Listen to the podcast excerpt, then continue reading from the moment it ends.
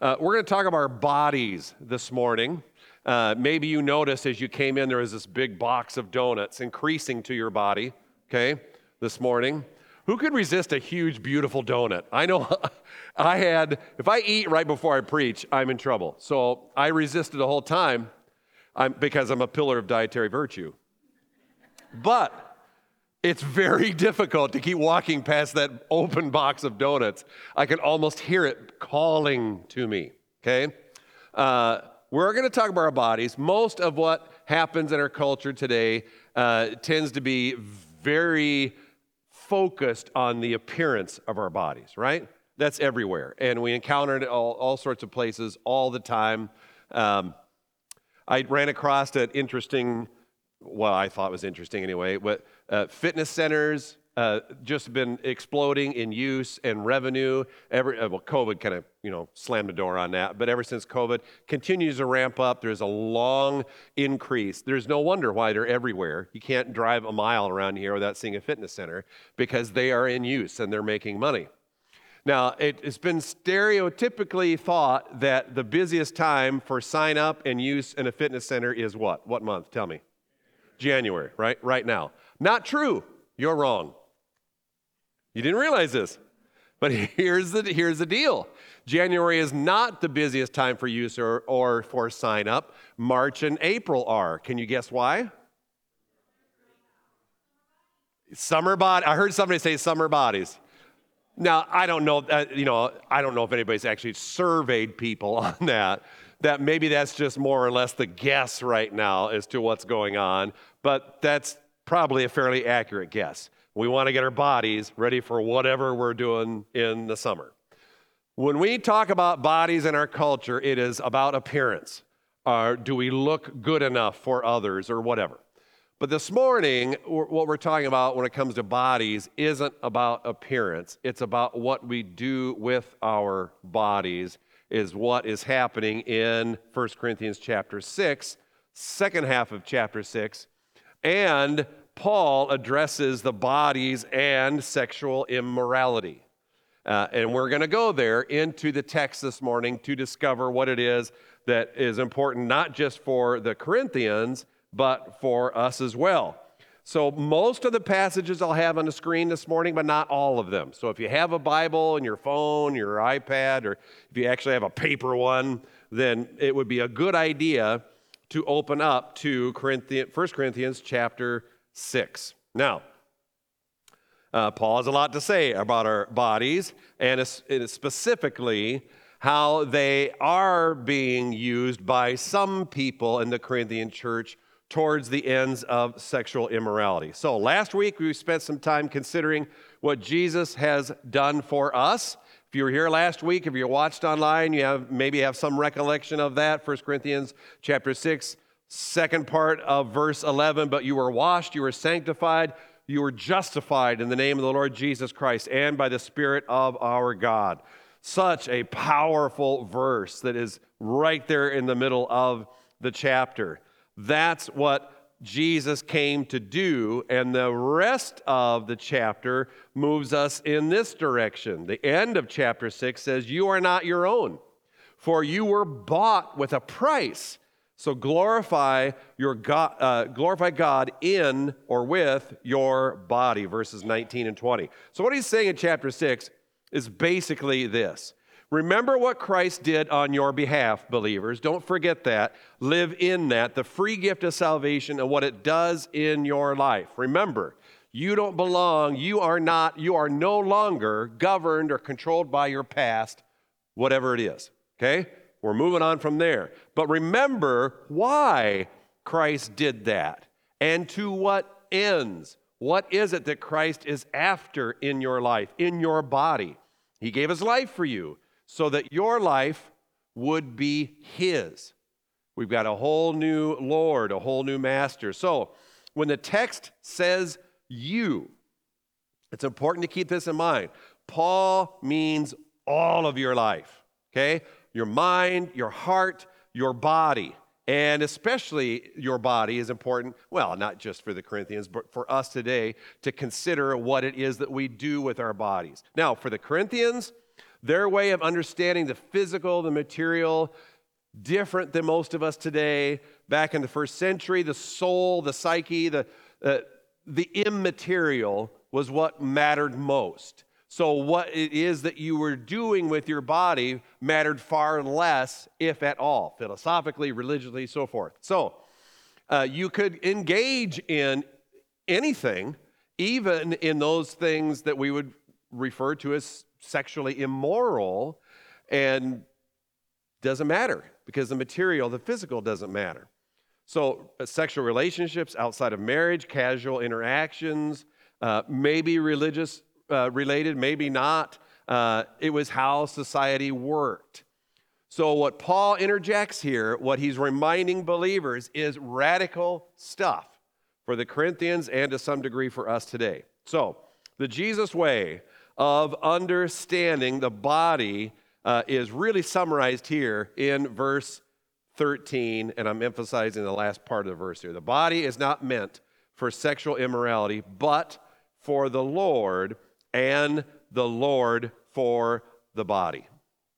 So we're going to unpack that for a while here this morning, trying to understand what it is that Paul's getting at.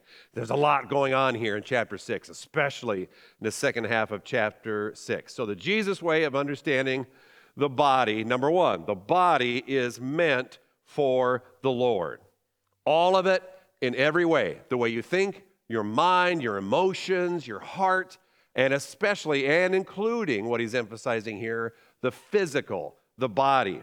This ensures, most of all, that discipleship matters. Okay? Let that sink in. What we do with our bodies, how and why, is integrated with the act of following Jesus. Because think about this way if the body doesn't matter, then discipleship doesn't matter, right? But it all matters. So being a believer, being a follower, follower of Jesus Christ, is never uh, related or um, uh, relegated to just one part of our existence or our life. It's not just intellectual, it is everything. So Paul brings up sexual immorality and uses prostitution specifically as his main example. So, chapter 6, verses 15 and 16. Do you not know that your bodies are members of Christ. Shall I then take the members of Christ and make them members of a prostitute? Never. Or do you not know that he who is joined to a prostitute becomes one body with her? For as it is written, the two will become one flesh. You can only be one flesh with one person, Paul is saying. What God intended, what God designed. He's linking his argument all the way back, all the way back to the book of Genesis. So it's either an immoral relationship, like having sex with a prostitute, or giving your body to Christ. But there's more. See verse 18 here. Uh, he says this Flee from sexual immorality. Every other sin a person commits is outside the body, but the sexually immoral person sins against his own body. Now, that's a curious statement, right? Uh, the sexually immoral sins against his own body. Now, you don't have to think very long to come up with all sorts of sins that you could commit that affect your body, right? So, what in the world is he saying? So, all sorts, I did a lot of reading on this, this a lot of study this past week. Everybody's got a different take on what it is that Paul is saying here. There's plenty of sins that affect the body directly, so there's got to be more depth to what he's saying. So here's where I think Paul is taking us with that statement sinning against his own body. This is sexual immorality being uh, united to a prostitute, or you can extend that to physically being united to anybody outside of a marriage relationship. Okay? Uh, I think this is where he's going. Sexual sin against the body uh, is a unique body joining, and when it's sin, sexually uh, defiling act. Sex outside its purpose puts the body under the mastery of someone or someone else. Okay? So sin is sin. We teach that, we know that. In any way, going against God, missing the mark, the different ways, the different words uh, that are translated sin. Uh, all of that is an offense to God, making life work your own way. It's sin. Sin is sin. But there, Paul is saying there's something uniquely different and defiling about sexual sin. Uh, as I just said, it puts the person engaging in sexual immorality under the mastery of something because it is so intimate and so personal that what God created to be uh, ripped apart from that purpose and then extended to someone else, whether it's casual or whether it's paid for or whatever, to engage in that kind of sexual immorality affects the person in a whole nother depth of interpersonal relationship and a whole nother depth of intimacy. That's why this is so important that believers for all time understand what it is that's going on. Because it's so powerful. God created it that way. Verse 16, he again, he links us back to Genesis. The two became one flesh. So the power of sexual union was always God's idea in the first place. It is, it is meant uh, and it exists today to create a union that God designs and God blesses for the flourishing of everyone.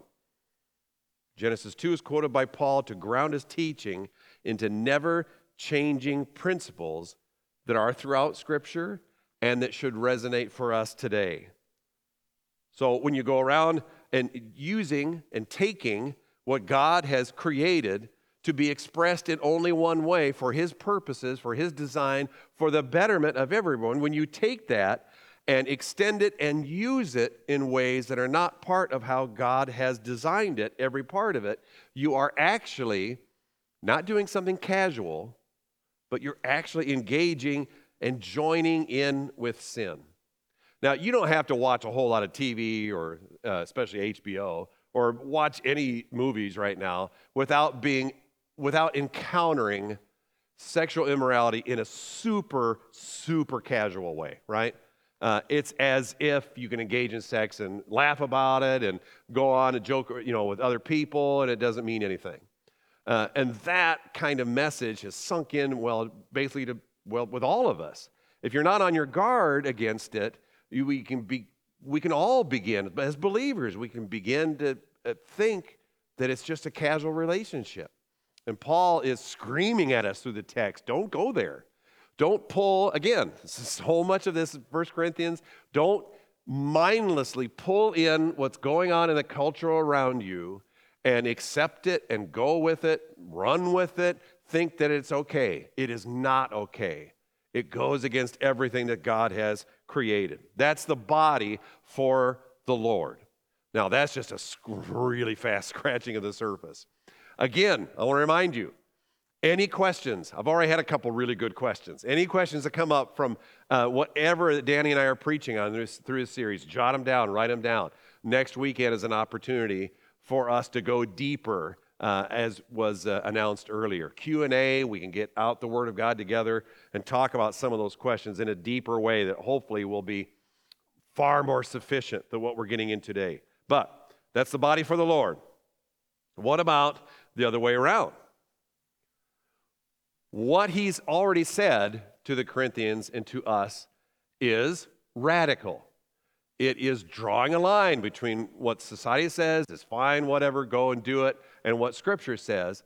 That's one respect. But he also said the Lord is for the body. It's even more foreign and even more radical to consider this aspect of what God is doing in believers, for believers. So let me try to unpack this real quick, okay? The Lord loves you, the Lord loves all of you, okay? Maybe we don't always consider that. Maybe as you came to Christ, it was more of an emotional response or more, more of a limited intellectual kind of thing, whatever. But Paul is also saying Christ loves all of you, including your body. So, in no respect should we kind of entertain the thought that our body is less than in any respect, however, you came to Christ. maybe the sin that you engaged in, maybe those things that happened to you because of someone else. No matter what it is, you don't discount the value, the significance of your body in Christ's eyes. The Lord is for the body. He loves you so much, in fact, that your body is joined and becoming united in one spirit. He says in verse 17, united in one spirit with Christ. Okay? That's at least one aspect of the Lord for the body. But he goes on the Holy Spirit sets up his residence in you. Verse 19, your body becomes a temple for God's presence to be found in. Now, I think this is particularly important no matter who the Corinthians were or what their background was. You had some Jewish believers who understood and, and uh, maybe were familiar, maybe even saw the old temple, but you had those who were non Jewish, even from pagan backgrounds, who were also um, aware of temple worship of pagan deities. So I would guess that most people, at least most adults, maybe all the adults in the Corinthian church, had some idea of what a temple was. And it would have been vast, right? Huge, impressive, columns of marble, uh, massive idols. It was a big deal to be in or anywhere near a temple in ancient times. Now, just think of our impression. One of the things that uh, you know, it's too bad because it's so expensive building large cathedrals. but what I appreciate about a cathedral is its beauty and its immenseness because of the effect it has or can have on the worshiper. Okay? I still remember uh, 1988, college student. I went to Europe for the first time as a choir tour, and we went to Copenhagen in Germany and we walked into the cathedral in Copenhagen. 700 whatever year old, massive uh, architectural wonder, right? The Allies didn't bomb it into oblivion, World War II. So it's still there, it still stands. I walk, we walk in the door, and it's so huge, you just get lost in, in the, the arches, right? And we even sang a song. The bishop, whoever it was, is uh, on duty, uh, let the choir sing a song.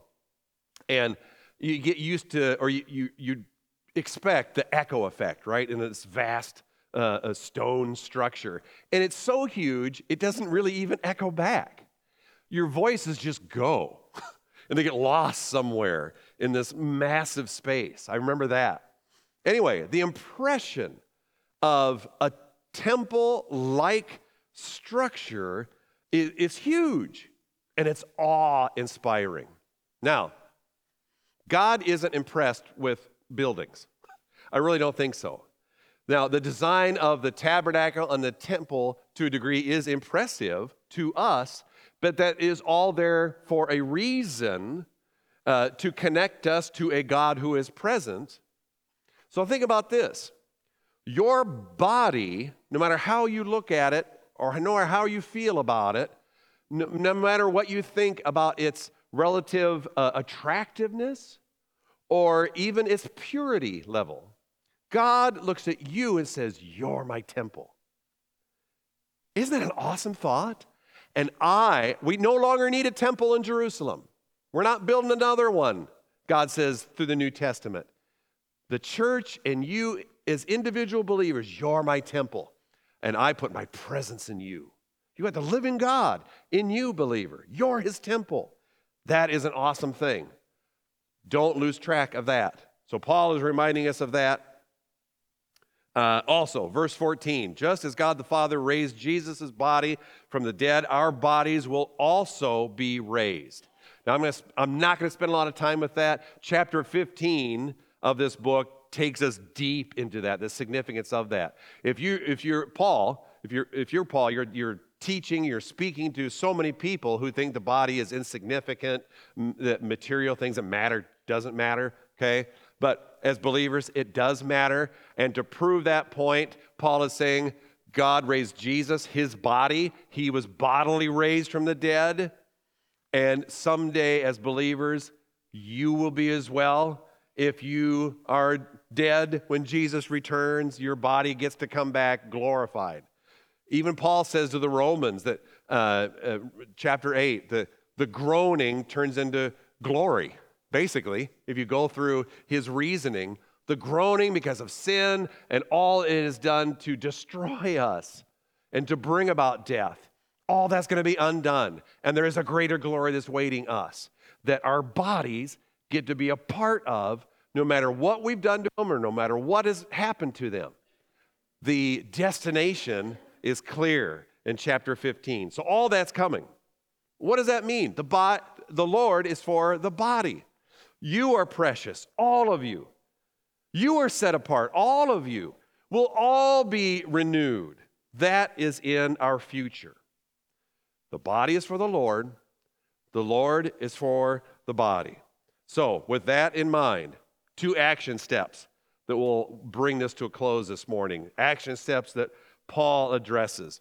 The first is flee. Flee from sexual immorality. You are immersed in what the culture says and what the standard is and the moving standard that is in society, whether it's Corinth or whether it is Rosemount, Dakota County. The standard is shifting, like shifting sand all the time. So, what it is that we need to be clear on, Paul addresses. And then, when sexual immorality is an option, for believers of any day and age. The verb is an active, ongoing sense. Flee, flee immediately, keep fleeing, keep running from it. Know what it is distinctly and clearly and get out of there. What immediately comes to mind is Joseph, Potiphar's wife, end of the book of Genesis. What does he do? He runs and drops his cloak, clothes, whatever it is. He's running so fast he loses his clothes. Run. Now, to try to set this stage, here's what comes to mind being ready to run, instinctively ready to run, okay? Years ago, Jackie's son, Sarah's brother Greg, Greg and Kelly lived on the reservation, and we had a group of uh, uh, high school students and adults. Brian was there, I think. We're working on the property where they lived. He had a small barn on the property. So don't think big hayloft barn. Think very small. You maybe get a car in it. Small barn, okay? Small loft at the top. Beautiful, sunny, bright June day. And I was going into the barn for some reason. I'm by myself. I'm opening up the door. There's no windows. So bright day, and you open the door, and it's dark, right? Completely dark. So my eyes are slowly adjusting after I open the door and I'm looking around, and as my eyes adjust to the darkness, in the darkness, something begins to become clear. There's a rafter, and it's not a big building, and I'm 6'3, so just a few inches above my head, there's a rafter. And I'm noticing there's something moving on that rafter. And as my eyes continue to adjust, I realize it is a massive snake. And he's bobbing and he's looking at me. Now, in that moment, I didn't need somebody to tap me on the shoulder and say, You should probably run away. As soon as that snake becomes clear, I dropped whatever was in my hands and I ran. I almost fell on my face. I ran so hard at that place because I was scared to death. Okay? If you've ever been in a situation where you're not expecting something that could be lethal bobbing in your face, you don't need someone to tell you to run, do you? You fall on yourself running, getting out of there as fast as possible. The goal, I believe, of what Paul is telling us when he says flee sexual immorality, the goal is run so hard and so fast that no one sees you but the dust left from your feet. Now, we don't with sexual morality, and because what is tempting is so temptingly pleasurable, we don't tend to initially have that reaction, right? I'm just telling the truth, right? The goal is to run like a snake's gonna bite your head off. We've got to move towards that goal we make that our goal as believers to have that reaction to sin. Now, let me let me go further with this, okay? That's fleeing sexual immorality. It's not good enough to just run away from sin or to have that attitude. If I could just run better or run more or always consistently run from sin, great, right? But we got we've got to have a better motivation than just running from something that doesn't do it, right? Are, can you agree with me? It's never worked in my life. Uh, we've got to have something better to run to, something that beckons to us that says, this is better than whatever else that was. Okay? So that's where I'm going to go with the rest of our time here. Glorifying God in your body. Not just good enough to run from, it's what we run to. You can best flee. So this is kind of in the middle of running from and running to. We best flee, we best set a new standard and a new discipline response when we're running from and we're running to when we understand ourselves better. Now, here's a book I have.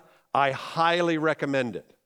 The author, Jay Stringer, has all sorts of other additional stuff and stuff online and training and counseling resources. I haven't done any of that, so I don't know firsthand, you know, the, uh, the value of the depth of what he does and what his organization does. I do love this book called Unwanted How Sexual Brokenness Reveals Our Way to Healing. In the introduction, Stringer quotes somebody else, I don't remember who it is, but the quote is this The young man who rings the bell at the brothel is unconsciously looking for God. And that's how he starts his introduction. So basically, what he's saying in his book is the more that you understand the whys be- behind the, your desires and why they're there, and why so many times it feels like it's impossible to break the chain that goes from desire to sin and the temptation that keeps drawing in that direction, this book is an awesome tool to help you understand it's not just running from, but how can we understand what we're running from leads us to a better appreciation of what God has for us. There is something deeper that that quote leads us to. Not just man, man, woman, and it's not just a brothel, okay? Uh, it's not just uh, the place of ill repute or whatever. It is anything, especially in regards to our context this morning, anything where you, any place where you find yourself so tempted that you want to go there. He's saying it's just, it's not just another sin, it's, it's a way of connecting with something greater, something that, uh, that transcends our, our earthbound experience and all of its limitations. There is like I was saying earlier, there's something so intimate, so connected to us and to our hearts when it comes to our sexual uh, creation and identity that we've got to be aware of. So, uh, I've got a copy. In fact, I brought the copy this morning. If you want to look at it a little bit more before you purchase it, but I would highly recommend reading that book. Okay? Now, you know, picture of a guy. You probably don't recognize him. It's St. Augustine. Not a whole lot of cameras around in the fourth century. Uh, maybe you're familiar a little bit about the story of St. Augustine. Uh, so he's probably the most influential writer and thinker of, wow, the first millennia. I don't, I don't know if that's an overstatement. Before he became a believer, he wrestled with uh, his desire to be important uh, for fame and identity, and he wrestled with lust. Uh, if you've ever read the book, The Confessions, or maybe you had to read that as part of Western Civ. Who was I talking about? Wow, Western Civ. It might come up. I don't know fourth century uh, uh, required reading. But anyway, uh, he said so many famous things. Our hearts are restless until they find their rest in you, Lord. Something like that. I, I just butchered the, the quote, but that's St. Augustine. He spent his young life pursuing lust, and he didn't find what it was that he was looking for. And not until, and his mother prayed for him that he'd find Christ for years. And not until later in life did he actually find his rest in the Lord. So think about this for a moment before I give you the rest of St. Augustine. So much of our thinking kind of hits a dead end. Yeah, flee from sin, but what are we running towards? What are we replacing sin with? And so many times in our lives as Christians, well, it's going to be something I don't like, right? Because godliness and holiness is boring. And I'd, you know, sin is so tempting because that is what I like, right? I, I, I know what I like and I want to pursue that. And that is a lie from the pit of hell to think that we have to give up what we like to gain holiness, which really isn't all that cool or fun or wonderful, but you get it. I mean, I don't know how many people, believers I've talked to, that wrestle with that. Why would I give up what I really like to gain what I don't like? Well, St. Augustine had, or at least pursued, all sorts of things he liked at the time. And then he discovered, and you can read it in book, his book Confessions, how empty those things then left him. Right? So later on becomes the influential Christian theologian, thinker of the fourth century. He's preaching on a passage in 1 John 4, I believe. And he says this Love God, do as you please. For the soul trained in love to God will do nothing to offend the one who is beloved. That's radical. Read it again to yourself. Think about it. Love God, do as you please. Now, that, maybe you've heard that before. That's been used by different people and, and put in all sorts of books, whatever. Think about it. As you are rede- released to pursue Christ, as you become more disciplined in fleeing from immorality, as you become more aware of what Christ has for you, He's not teasing you.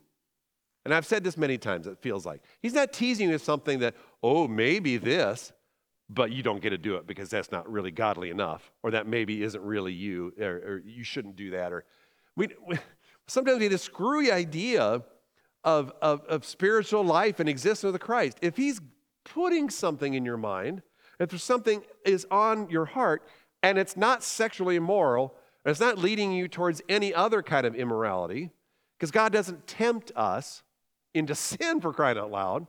But if He is putting something else on your heart and it's not sin, then you get to pursue it. That makes sense? Love God and do what you really love. Because as you're loving God, He's giving something to you that's going to be even better than anything that you've had in the past. Is that making sense? That's really what Jesus offers us.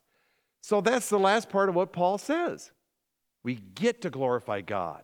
He gives us desire to glorify God. Our lives then begin to become this never ending, our bodies begin to become this never ending, literally, never ending worship service to lift Him up. And as He puts something in your heart that you like, go for it. Because God is glorified in that. Pursue Him, love Him all the more. He is leading you into that. And nothing else in the past, nothing else that you've toyed with can come close to touching the wonder of what He has for you. So let's pray. Lord Jesus, you are good and you are great. And we are so thankful that you have a plan for all of us, including every part of us, for something greater that honors and glorifies you.